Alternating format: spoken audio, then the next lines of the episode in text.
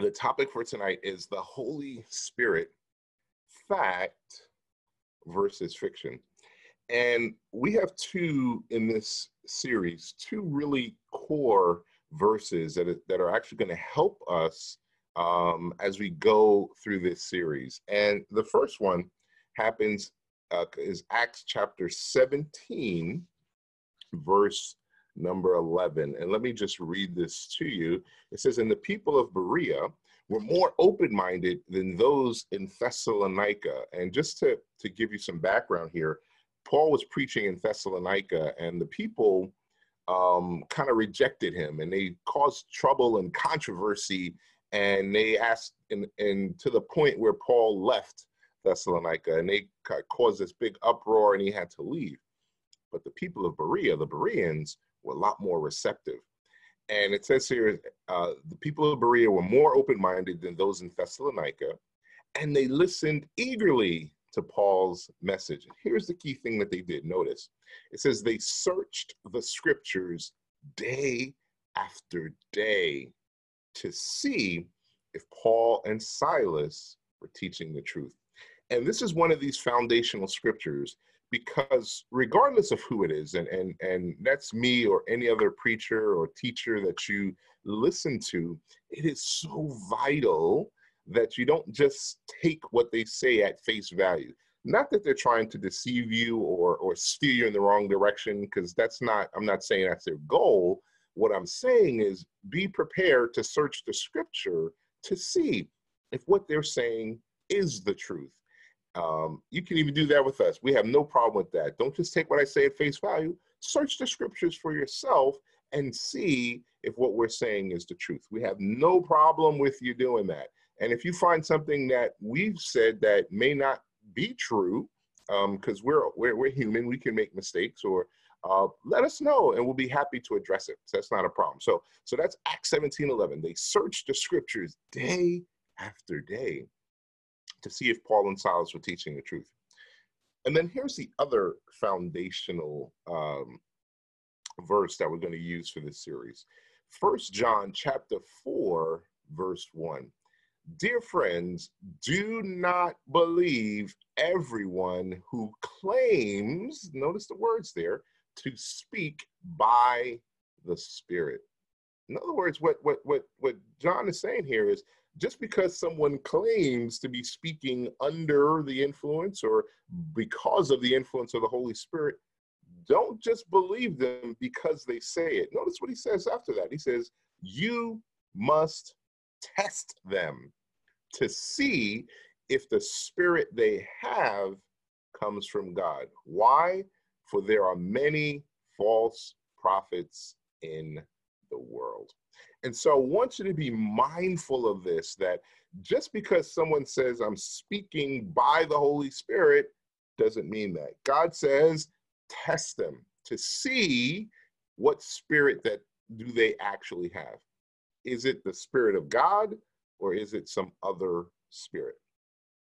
Now, the goal of these sessions and the goal of this series over the next few weeks is for us to understand who the Holy Spirit is, according to the scriptures, and to understand how he works in the earth and in the lives of men, both believers or unbelievers, according to the scriptures.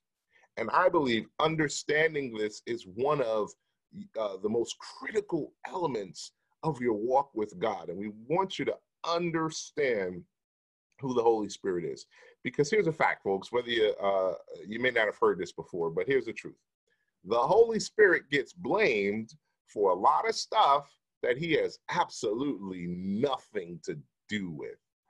And so we want to understand who this Holy Spirit is and how he works. And by the way, later on in this series, um, I'm not sure if it's next week or the week after, we'll figure that out, but we're going to uh, spend a portion of time talking about how do you actually test the Spirit or the spirits okay and so we want to we'll, we'll show you and, and walk you through uh, how you actually do that okay so let's let's let's dig in and my first thought is this have you ever heard this one before and oftentimes you may hear this if, if someone does something that's a little uh, different or out of the norm or out of the ordinary. And you might hear someone say this The Holy Spirit told me to do it. You ever heard anyone say that? Um, you know, I was doing this, I was going here, and, and the Spirit led me to do this, or the Spirit uh, uh, led me, or, or told me, or instructed me, or guided me and again, I'm not saying that they're what they're saying is not true, but I'm just saying that this is what people have said before. And typically, when they say this, there are two things that they're really saying underneath the, the, the surface of, the, of what they're saying. Here's the first thing that they're usually saying Don't blame me, it's the Holy Spirit. So if someone goes off and does something that's a little different or a little crazy or a little out of the norm, they'll say, Don't blame me, it's not my fault. It's the Holy Spirit. So we want you to be aware of that because that's kind of what they really mean. Or, or they'll say this. Um, the other thing that they mean is this don't question me. It's the Holy Spirit. See, sometimes what people will do, and I've seen people do this, they will do something, and if it doesn't go over, maybe, or they don't get the response that they want, they'll just blame it on the Holy Spirit. And what they're saying is, don't blame me, it's him, or don't question me. You know, I'm just doing what the Holy Spirit told me to do, so don't ask me any questions. Well, I want you to remember something. Remember this First John 4 1. Notice what, remember, just a reminder, this is one of our foundational scriptures for this series. Dear friends, do not believe everyone who claims to speak by the Spirit, but what? Test them. Because there are many false prophets in the world. Okay. So all I'm saying is remember, we have the right and the obligation, I believe, in some cases, to test what people say and do, especially if it gets outside of the ordinary. Okay, we have the right to do that. And again, we'll, we'll share with you how you how you do that um, as you uh, as we go forth later in this series. Now, our desire for this series is simple. We want you, and, and this is really our desire for the Bible Study Club, period, is we want you to become mature, Holy Spirit filled followers of Christ who properly handle the scriptures. Because I simply believe this if you become that person who not only is full of the Spirit of God, but who properly handles the Word of God, then you can become extraordinarily effective for the kingdom of God. And that's why we want you to become mature, full of the Holy Spirit, properly understanding and dividing the scriptures of the word of truth. Okay, so let's do this. Let's throw this question out. And here's the first question of the day Who is the Holy Spirit? And, and the reason why I want to start here, because we're talking about the Holy Spirit. And the one thing I want us to do is simply agree on who we talk, who we are talking about. In other words, when we talk about the Holy Spirit, we want to make sure that we're all on the same page. And so this is why I am laying this foundation so we can all agree that we are talking about the same person. You know, my father and I, um, we both happen to have the same name. Um, he's senior and I'm junior. And so sometimes on Facebook, what would happen is people would uh, see the name Clarence Haynes and they would start talking to him or reach out to him or reach out to me. And they're reaching out to me thinking that they're talking to him or vice versa. And so, um, you know, without recognizing that, oh, wait a second, that's not the father. I meant to find the son or so, so on and so forth. And so we want to make sure that we're all on the same page because everyone who uses the term the Holy Spirit or even Holy Spirit, everyone who uses that term, they're not all meaning the same thing. And so we want to define who he is. So when we have this conversation, we're talking about the same person. So right off the bat, let's do this. Let's address him by his full proper name, if you will. And his full proper name is this God the Holy Spirit. Yes, folks, He is God. He is, there's God the Father, we know that, and God the Son, and God the Holy Spirit. He's often referred to as the third person of the Trinity. And by the way, here's where that come from comes from, just so you know. Uh, Matthew chapter 28, verse 19 says, Therefore, go and make disciples of all nations, baptizing them in the name of what? The Father, of the Son, and of the Holy Spirit. So within the Holy Spirit, he is 100% God. He possesses all the attributes of deity. He is eternal. He is omnipresent, means he's present everywhere at the same time. He is omnipotent, meaning he possesses all power. He's omniscient, meaning he knows everything. Um, and he is co equal to the Father and the Son, co eternal with the Father and the Son, and coexistent with the Father and the Son. So when we address the Holy Spirit, it is okay to not just say the Holy Spirit. It is proper, or uh, or if you use this full proper name, to say God, the Holy Spirit. That is absolutely okay. All right, because that's who He is. Now, let's not just say this. Let's look at Scripture to to understand this and, and bring the point to life. All right. So here's the first scripture we're going to look at. Second Corinthians chapter 3, verse 17 and 18. I notice here it says, Now what? The Lord is the Spirit, and where the Spirit of the Lord is, there is freedom. Um, right? So wherever God's presence shows up, God brings freedom.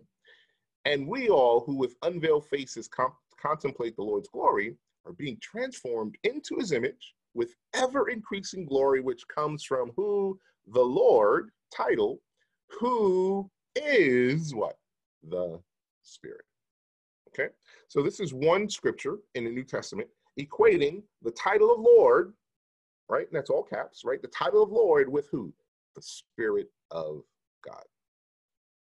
Here's another scripture. If you look at the book of Acts, chapter 5, verse 1 through 4, here's what it says. It says, Now there was a man named Ananias, together with his wife Sapphira, they sold a piece of property. With his wife's full knowledge, he kept back part of the money for himself, for himself, but bought the rest and put it at the apostles' feet. Then Peter said, Ananias, how is it that Satan has so filled your heart that you have lied to the Holy Spirit? So who did he lie to? He lied to the Holy Spirit and have kept for yourself some of the money you received for the lamb. Didn't it belong to you before it was sold and after it was sold? Wasn't the money at your disposal? What made you think of doing such a thing? You have not lied to just to human beings, but to who? To God. You see? So we see the equation here. Ananias lied to the Holy Spirit. Um, later on, Peter says, You didn't just lie to men, you've lied to God.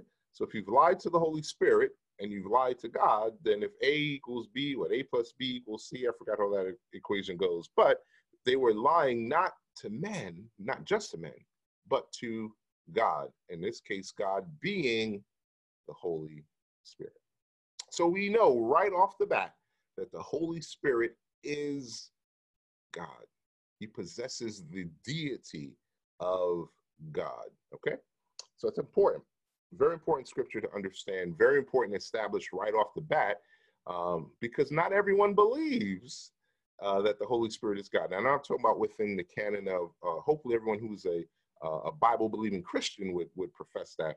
But there are some organizations out there where they won't believe that the Holy Spirit is co equal and, and co eternal and coexistent and, and God Himself.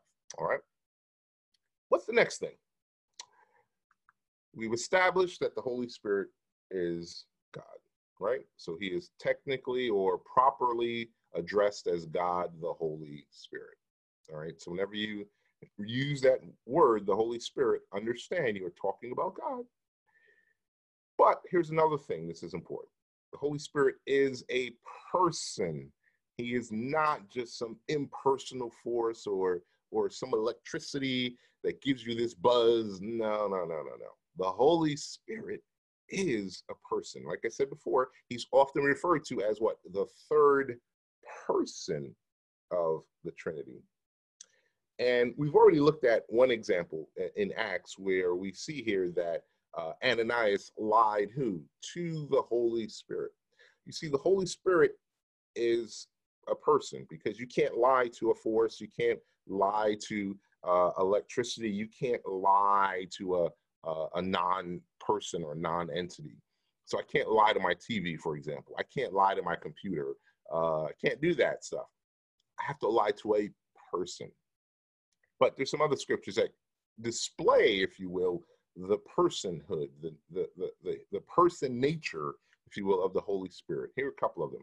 Acts 8.29, what does it say? The Holy Spirit did what? Said to Philip, go over and walk along beside the carriage. You see, a, uh, someone who is not a person does not have the ability to speak. Now, yeah, we live in a technical age and you have these computerized things and all that kind of stuff, but that's not what we're talking about here. Uh, someone who is not a person does not have the ability to speak. Also, Ephesians 4:30, notice what it says here. Do not grieve the Holy Spirit of God, but seek to please him by whom you were sealed and marked, branded as God's own for the day of redemption, the full the final deliverance from the consequences of sin. That's in the amplified version. And notice, do not grieve. In other words, do not cause sorrow to the Holy Spirit of who? God. Do not cause sorrow. Right? A person who, someone who is not a person, you can't cause sorrow to. I can't cause my computer to be sad. I can't cause my cell phone to be sad. I can't cause a book to be sad. Why? Because those are not persons, but someone who is a person, I can grieve them. What does that mean? That means that the Holy Spirit has what? Emotions. All right. But also, what it says here, but seek to what? To please Him. How can I please someone who is not a person? So it is important to establish right off the bat that the Holy Spirit is is God, and the Holy Spirit is a person. Okay, so let's do this now. Let's go all the way back to the very, very beginning. And the very beginning I'm talking about is the beginning in Genesis. So let's take a look. Genesis chapter 1, verse number 1 and 2. Here's verse number 1. In the beginning, God created the heavens and the earth. Now, the word for God there is Elohim, right? And so, right off the bat, God introduces himself as Elohim. So, the word is attributed to God's great strength and God's great power and authority, God's ability to create. That's in Elohim. Now, what's fascinating about this word Elohim is that it's actually a plural form of a word called El or Eloah. And so what, what Elohim actually indicates is that it's a singular, it's a, a plural form. Now, whenever they use this verb or this this um, word in the in the Old Testament, they always used it with a singular verb. So here's here's what God is doing.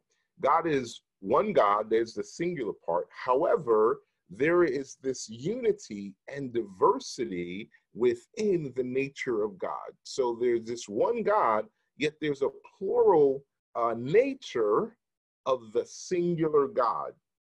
I want you to grab that. All right. And so this unity and diversity, this plural nature that we understand, we, we understand as it unfolds in scripture to be the Trinity, God the Father, God the Son, God the Holy Spirit. But yet, right off the bat, the very fourth word in scripture as God is opening the pages, he says, In the beginning, Elohim, the singular God, with this unified and diversified or plural nature, created the heavens and the earth. Now, the word Elohim, that's like I said, that's the plural word. The, the singular form of that is El or Eloha. Eloah rather. And sometimes we'll see this in, in, in words that you, you may have heard. For example, El Shaddai is God Almighty. Um, El Elyon is God Most High. El Emunah is the faithful God. However, we'll also see this in names too. For example, Elijah, right? That's my God is Yahweh. Or Israel, that's the one who wrestles or struggles with God. Or Daniel, God is my judge. All right, so that's Elohim. Right in the opening pages of scripture, God identifies himself as Elohim. And then notice verse 2. Now the earth was formless and empty, darkness was over the surface of the deep. And who do we see? The Spirit of God was hovering over the waters. Now, that word in the Greek, is, I'm sorry, in the Hebrew, is ruach, which means the breath or the wind or the Spirit of God. But here, right off the bat, first entrance, introduction to God, we see he is Elohim, singular God, with a unity and diversity and a plural nature. And who do we see at the beginning of creation but the Holy Spirit, the Spirit of God, hovering over the waters? So the Holy Spirit was there at creation, responsible for creation. Now, here's what's fascinating about that. If you look in scripture, you'll see God created the heavens and the earth you'll see in, in John 1, and it says, In the beginning was the Word, and the Word was with God, and the Word was God, and by him all things were made, and nothing was made that has been made, right? So we see God present at creation. We see Jesus, the Word of God, present at creation, and we see the Holy Spirit, the Spirit of God, present at creation, all responsible for creation. Um, take a look at this verse in Job chapter 26, verse 13. It says, His spirit made the heavens beautiful, and his power pierced the gliding serpent. So the spirit of God, equally, remember, co equal, co eternal, co existent, each one is equally responsible for creation. And we see that right off the bat. And when you understand Elohim, then Genesis chapter 1, verse 26 makes a whole lot more sense. In that scripture, God said, Let us, right, Father, Son, Holy Spirit, make human beings in our image, the singular God with the plural nature, to be like us. And think about this for a moment, folks. If you think about um, your nature as a human, notice we are one person, but we have a body, we have a soul, and we have a spirit. So there is a triune nature in a human being because we are made up of body, soul, and spirit. And notice what God said let us make human beings in our image to be like us. One God, three persons Father, Son, Holy Spirit. And we know right off the bat that the Spirit of God was present at creation right there, the very opening pages of Scripture. Here's something else we'll see. Genesis chapter 6, verse 2. It says, And the Lord said, My spirit will not put up with humans for such a long time, for they are only mortal flesh. In the future, their normal lifespan will be no more than 120 years.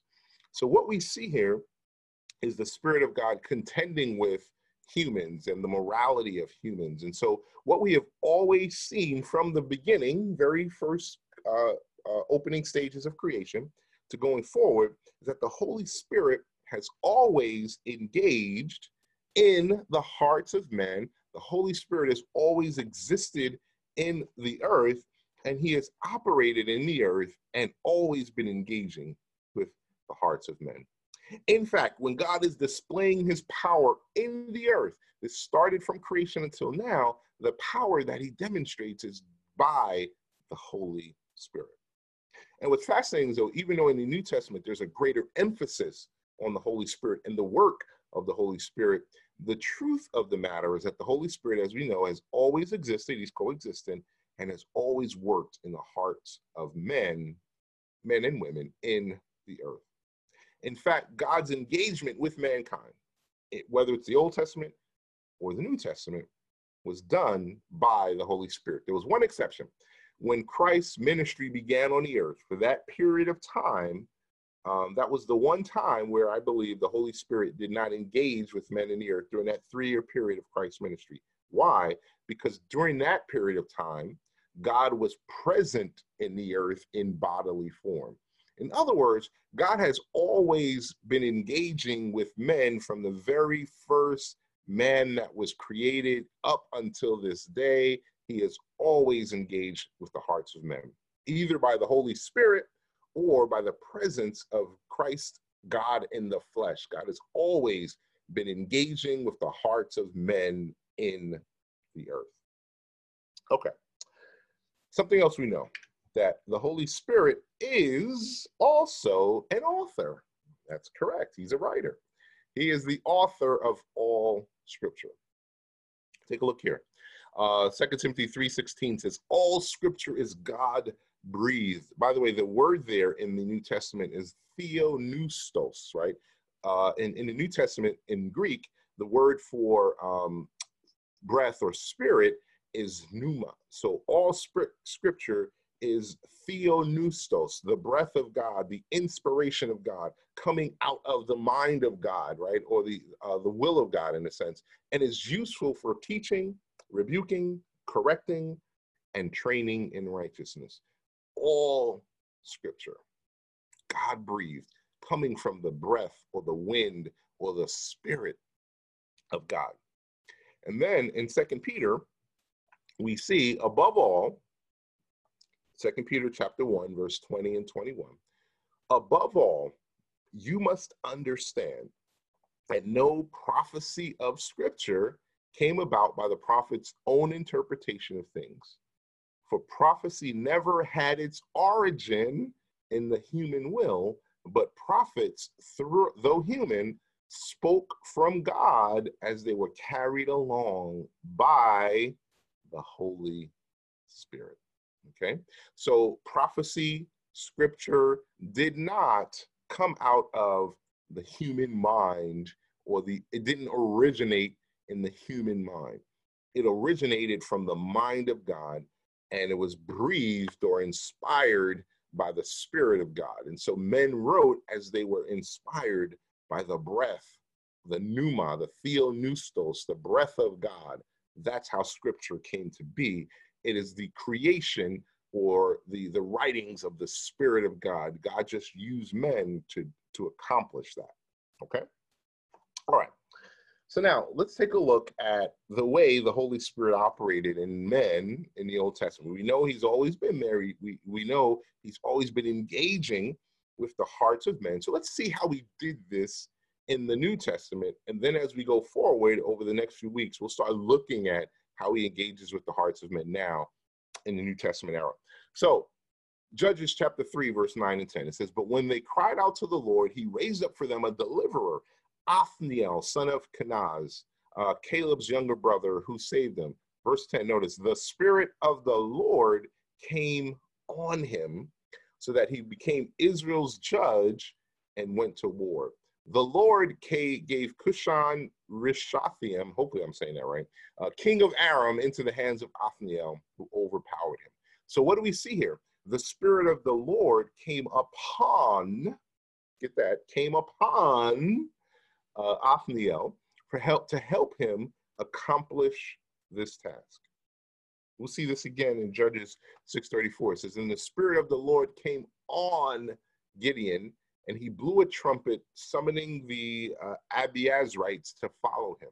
So in the Old Testament, what we see is the Spirit of the Lord, as it says, they're coming upon them. And the word there uh, means to put on, or to wear, or to clothe, or to be clothed. You know, we're, we're in fall now, we get ready to go into winter. And one of the things you do in winter is what?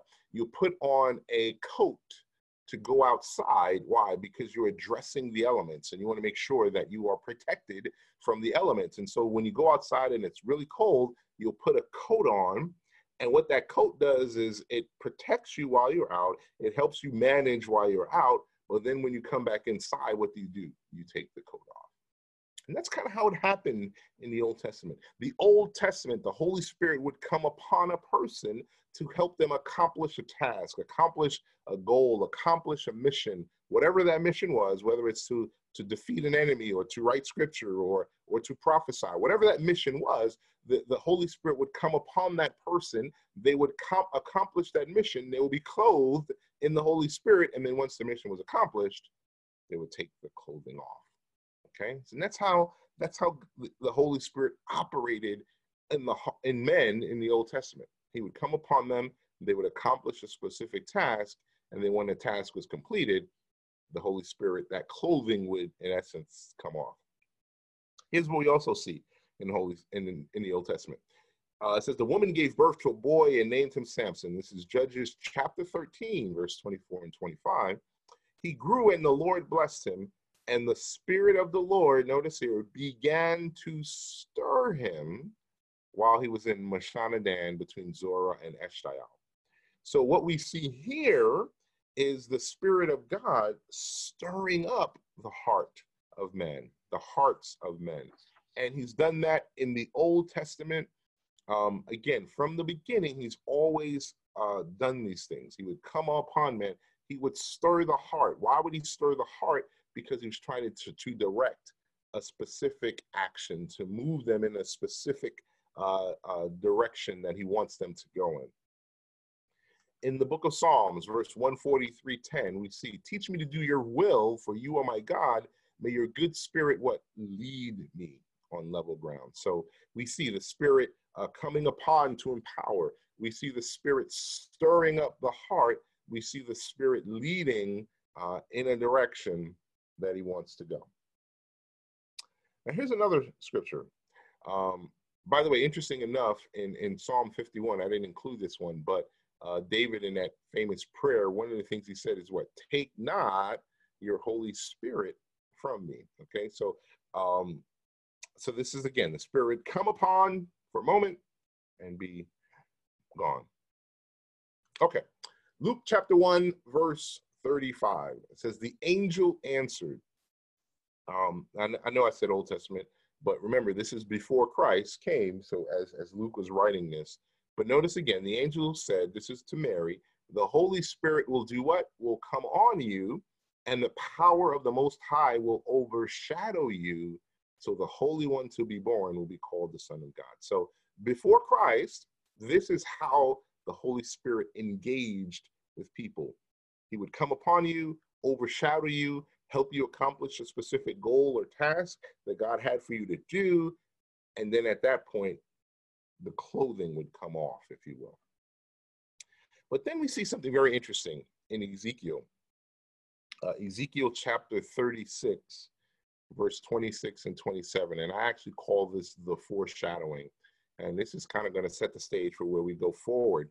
It says, I will give you a new heart and put a new, notice, spirit in you. I will remove from you your heart of stone and give you a heart of flesh. Verse 27, and I will put what? My Ruach in you and move you to follow my decrees and be careful to keep my laws. I will put my spirit in you. And here is, I call it the foreshadowing because this is written in Ezekiel in the Old Testament.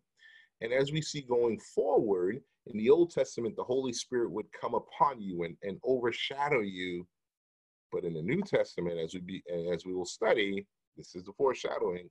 God says He would put His Spirit what in you, and that's the awesome part of this. Okay, so let's kind of recap as we kind of bring this session to the close. And and and the reason why again I wanted to do this so when we talk about the Holy Spirit, remember we are all talking about the same person. So we've identified that he is God. He is 100% deity. He is co equal, co eternal, co-existent. We also have identified that he is a person, not some impersonal force. We also know that he is present. He was present and active in creation. In the opening stages of, of, of creation, we see God Elohim, right? This singular God with a plural nature, present the Holy Spirit hovering over the face of the waters. We also know that he contends with the hearts of men. He works in the hearts of men. Um, we know that he is the one who demonstrates the power of God in the earth. That's the Holy Spirit. He is also, as we identified, the author and the originator of Scripture. All Scripture comes what? God breathed, theopneustos, from the breath of God, inspired by the Spirit of God And he in the Old Testament, we see that he overshadowed or he came upon men. And in the New Testament, we will see as we go forward that he would now dwell within the hearts of men. And we'll we'll we'll, we'll deal with that going forward next week. And remember our two key foundational verses, our core verses for this whole series. Acts chapter 17 11. The Bereans, what do they do? They they search the scriptures every day, day after day. I encourage you, do the same thing. Search the scriptures, identify in scripture who this Holy Spirit is, and test everything that I've said. I have no problem with that because that's what John says. Don't believe that everyone who says they are speaking by the Spirit, don't believe everything that they say. Test them to see if the Spirit that they have is from God. And so, folks, with that, we're going to wrap up this session in the Bible Study Club. And we will see you next week as we continue diving deeper into this whole the Holy Spirit. God, the Holy Spirit. We'll see you next week.